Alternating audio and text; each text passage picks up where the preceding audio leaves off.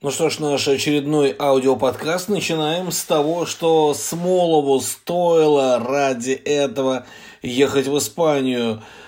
В Мадриде на Сантьяго Барнабео в дебюте встречи самому Реалу Смолов забивает свой дебютный гол. Это очень круто.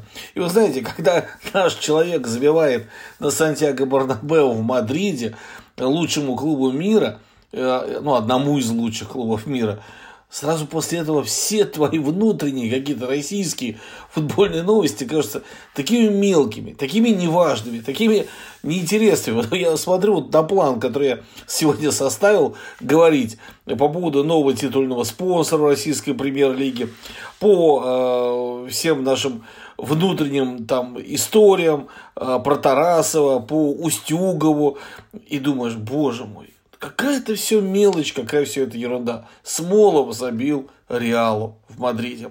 Но все-таки вернемся к нашим родным осинам, э, к нашему русскому футболу по поводу нового титульного спонсора.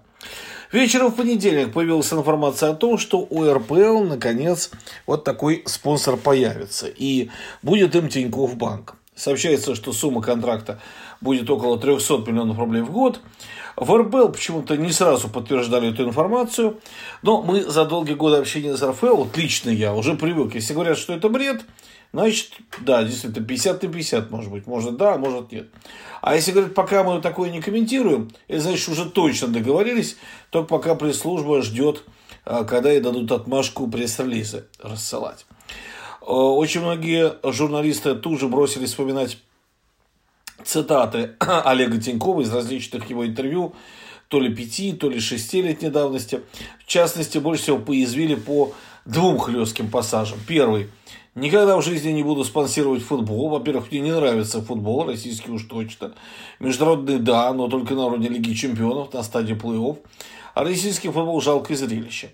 И второй пассаж. Как сказал когда-то Синявский, у меня с советской властью чисто стилистические расхождения. У меня такие же расхождения с российским футболом.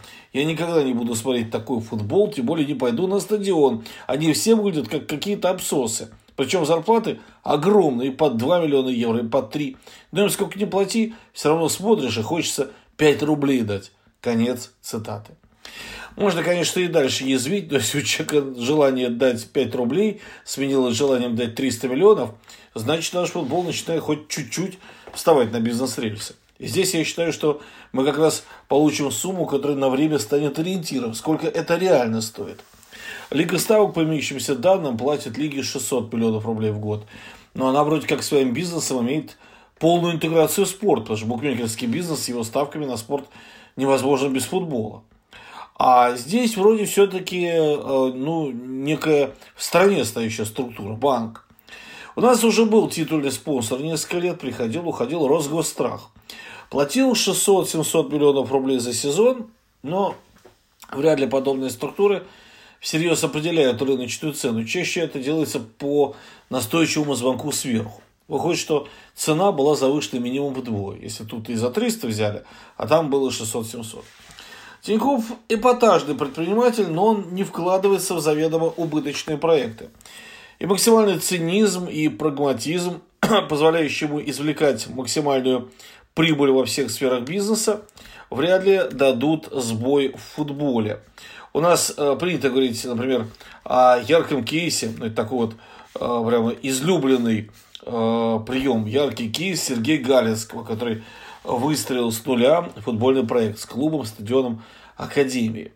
Но не все у него было безоблачным, а сети из десятков тысяч магазинов у него и вовсе отобрали за долги. Не берусь сравнивать бизнес метода предпринимателей, но что-то подсказывает, что у Олега Тинькова присутствует трезвый расчет. Хорошо помню, как жила созданная им команда велосипедистов. Они вырвались вперед со старта, комментаторы рассказывали о них. Крупным планом были все логотипы и так далее.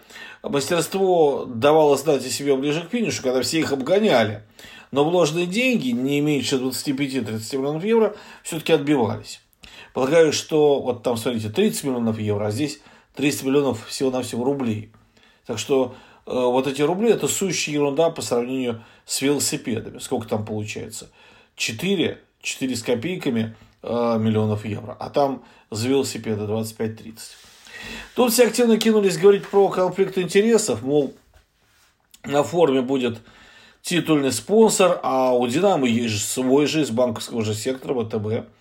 Потом, наверное, открытие подтянется, у него же нейминг стадиона, а там, кроме этого бренда, теперь и другое случится. Я в этом не очень разбираюсь, надо смотреть регламентные нормы, а для этого есть специалисты получше меня. Я о другом. Как только стала известна цифра 300 миллионов рублей за сезон, начались стенания и завывания о том, какая она, дескать, невысокая. Как можно, мол, отдавать за такие крохи? Так хочется сказать, ребятушки, вы там не перегрелись во время сборов со своими подопечными в теплых странах? Да у нас год-полтора не было вообще никакого титульного спонсора. То есть была сумма ноль. Теперь стало выше нуля. Вы весной сетуете на погоду, когда ручьи бегут? Вы же не говорите, мол, там 8, 10 градусов это мало. Нам скорее бы плюс 30. Не было ничего, вам сверху Дюков подогнал приятеля. Да, приятеля эпатажного, в чем-то циничного. Но зачем сейчас кричать, да мы бы больше дали? Вы что, заносили, а у вас не брали принципиально? Очень сомневаюсь. Какой у вас рынок, такие и цены. По Мансити обязательно хочу сказать. Мансити исключен из э, Лиги э, чемпионов на два сезона, э, начиная со следующего, оштрафован на 30 миллионов евро, что, конечно, мелочь в сравнении с первым. Проект шейхов под угрозой гибели, ведь самое малое, что грозит клубу, это исход ведущих исполнителей при минимальных возможностях восполнить потери. Хотя еще предстоит изрядная тяжба по этому поводу. Очевидно, что Сити пойдет по всем апелляционным инстанциям, а там уж чья возьмет, потому что дело явно выходит за рамки просто футбола за что наказан Манчестер Сити. Наказан за фиктивная декларация о доходах. То есть прямые вливания от хозяев подменялись псевдоспонсорскими псевдоконтрактами. То есть за то, чем занимались и занимаются многие бывшие и настоящие. А, не утруждаются оправдательной бумажкой, просто на все забивают. Португалец Руи Пинто, который добыл утопившие Мансити документы, пребывает под судом по 147 обвинениям. Так что справедливости в мире и на поле нет, как замечают многие коллеги. А, очень жалко Гвардиолу. Почти так же жалко клуб его футболистов. Но если чуточку а, вынести за скобки свои эмоции, то ситуация очень и очень правильная. И тенденция очень и очень верная для судеб мирового спорта. Репутация шейхов в футболе – становится все менее и менее безупречной. И это хорошо. Пройдет сколько-то еще времени, и Китай с его отсутствием свободы тоже перестанет рассматриваться как перспективный рынок для спорта. А в более краткой перспективе, ну а чем «Зенит» от Ман-Сити отличается? Значит, рано или поздно из-за него возьмутся. Артем Франков, мой коллега, пишет – небольшая точность, даже две по Ман-Сити. Первое. Клуб не просто завышал стоимость спонсорских соглашений, но разработал для этого целую схему. Согласно ООН, фирмы, связанные с хозяином клуба, покрывали разницу между рыночной ценой контракта и тем, что э, сколько денег реально поступало в клуб. Часть зарплат футболистов, это уже второе, и тренеров, оформлялись через фиктивные контракты по имиджевым правам и консультационным услугам. Все это в лучшем случае подтверждается внутренней электронной перепиской менеджеров Ман-Сити на протяжении, внимания, 7-8 последних лет. Ничего нового в этом нет. Просто раньше действовало джентльменское соглашение, закрывающее на это глаза. Теперь оно, очевидно, не действует. По Устюгову. Очень важный момент. Я так прыгаю с футбола, потом я к футболу еще вернусь. Но момент важный. Вот в какой-то момент приостановился пересмотра медальных итогов Сочи, но ясно было, что лишь временно.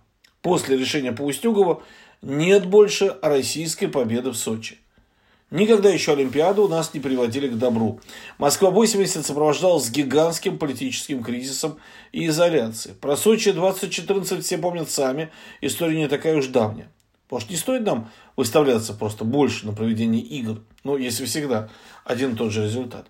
Еще один важный момент. Э, дважды виделся на минувшей неделе с министром спорта. В понедельник он встречался, такая закрытая у the встреча была с журналистами, а в э, четверг, э, на комитете Госдумы по спорту я присутствовал, я там член экспертного совета расширенного, поэтому посмотрел, как представляют э, думцам. Там специфические ребята есть, и Шипулин, и прочие допингеры.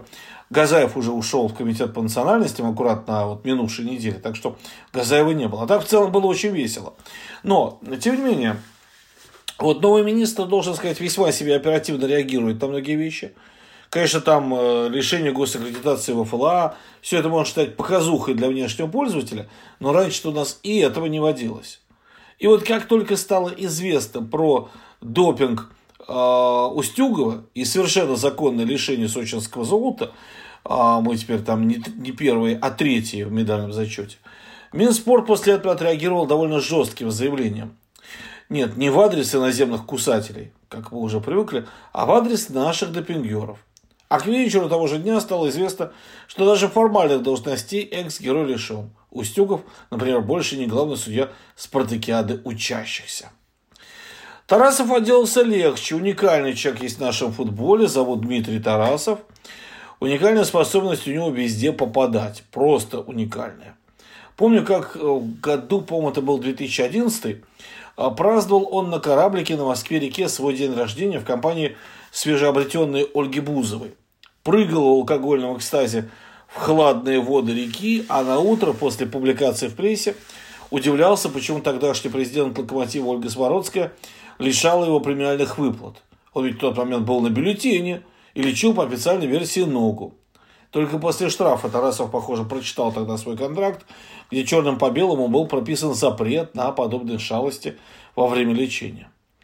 Все, что делал Тарасов в последующие годы своей жизни, лишний раз подтверждало, что не Ольга Бузова была причиной отсутствия у него головы на плечах. Что с ней, что без нее он совершал, и, как показывает э, текущий период, продолжает совершать, а поступки, которые не сильно его красят. То майку наденет с политическим смыслом под футболку, будто не знает, чем это заканчивается для нарушителя, то расскажет, что необходимость раздавать лещей подругам. А, это еще не собираю целую россыпь истории про суды за алименты или про фото с маленькой дочкой на коленях, когда он находится за рулем. И вот теперь новая шутка. Находясь в кресле у не то парикмахера, не то у бродобрея, Дмитрий сделал свою фотографию – и намекая на китайскую внешность работавшего с ним специалиста, сопроводил это все упоминание о том, что это коронавирус его стрижет. Вот китайцам еще стрелочками даже отметил, для тех, кто не понимает его юмора, коронавирус это вот этот китаец. По большому счету, его поведение ничем не отличается от поведения Кокорина и Мамаева полтора года назад в одном небезызвестном заведении. Тем не понравился кореец, которого они стали громко называть китайцем. Чем закончилась та история, мы хорошо помним. Тарасов разве что стулом не замахивается на Бардабре, а в остальном совершает, по сути, то же самое. Если интересно, это называется оскорбление по национальному признаку. И тут не надо удивляться, что реакция последовала практически моментально. Тема расизма очень тонкая. Фары, есть такая бдительная организация ФАРа, футбол против расизма в Европе, в довольно жесткой форме высказалась по этому поводу. В ситуации борьбы с эпидемией подобные сравнения являются ксенофобными. К сожалению, мы все больше видим подобные выражения в соцсетях и в СМИ в отношении игроков из Азии. Более того, чуть ниже Фара потребовала от РФС принять к игроку строгие санкции. И учитывая, что РФС строгих санкций не приняла, ну, логично, что теперь могут санкции в адрес РФС последовать. Я когда слышу теперь про Тарасова, я вспоминаю не его безумные выходки, а иронию Леонида Слуцкого по его поводу, когда его экзаменовал задачками Иван Ургант. Ургант тогда спрашивает, кого бы вы спасли, если у вас в лодке было два свободных места? Месси, Роналду или Тарасова? На что Слуцкий ответил, Тарасов не утонет. Ну и последнее, знаете, будем так считать, что наш аудиоподкаст должен уже все-таки носить не только ваше желание узнать нашу позицию по тем или иным злободневным вопросам, а еще и некую познавательную функцию. Вот я в одном э, телеграм-канале прочитал, допустим, я вот не знал, признаюсь, почему в чемпионате Мексики у футболистов трехзначные номера. Потому что это Мексика. В лиге мексиканской уже, э, Лига МХ, уже давно действует правило, согласно которому у всех игроков клуба – а это основная команда, дубль Ю-20, Ю-17, Ю-15, У-13 должен быть уникальный номер. То есть, если плеймейкер, э, плеймейкер первой команды взял номер 10, то ни один из игроков под составов остальных, дублирующих, молодежных, не может вообще близко надеяться на десятку на спине. Это было сделано для упрощения процесса регистрации. Если клуб переводит игрока из молодежной команды в основную, ему не нужно придумывать новый номер. Он просто будет бегать под своим трехзначным. А со следующего сезона возьмет себе более привычное нам число. Зачастую клубы руководствуются теми же принципами нумерации, что и некоторые гостиницы. Только в этом случае первая цифра номера обозначает обычную команду игрока, а не этаж. То есть футболисты второй команды получают трехзначные номера э, с двойкой в начале, У-20 э, с тройкой, У-17 с четверкой и так далее. В недавно состоявшемся четвертом э, туре чемпионата Мексики на поле вышли четыре футболиста э, с трехзначными номерами. На скамейке оказались еще 15 таких игроков. Например, нынешний э, защитник Аякса из сборной Мексики Эдсон Альварес дебютировал в первой команде клуба Америка с номером 282. А именно под ним в декабре 16 он забил первый гол в карьере. Иногда футболисты первой команды берут себе большие номера в честь чего-либо. Например, Хесес Арельяна был один сезон номером 400 в честь 400-летия города Монтерей. А Адольфо Баутиста выступал под номером 100, ровно 100. Именно столько лет тогда исполнилось Чивусу из Гвадалахары. На этом завершим наш очередной аудиоподкаст. Будьте с нами. Счастья вам в течение всей недели. Ваш Николай Еременко, главный редактор советского спорта.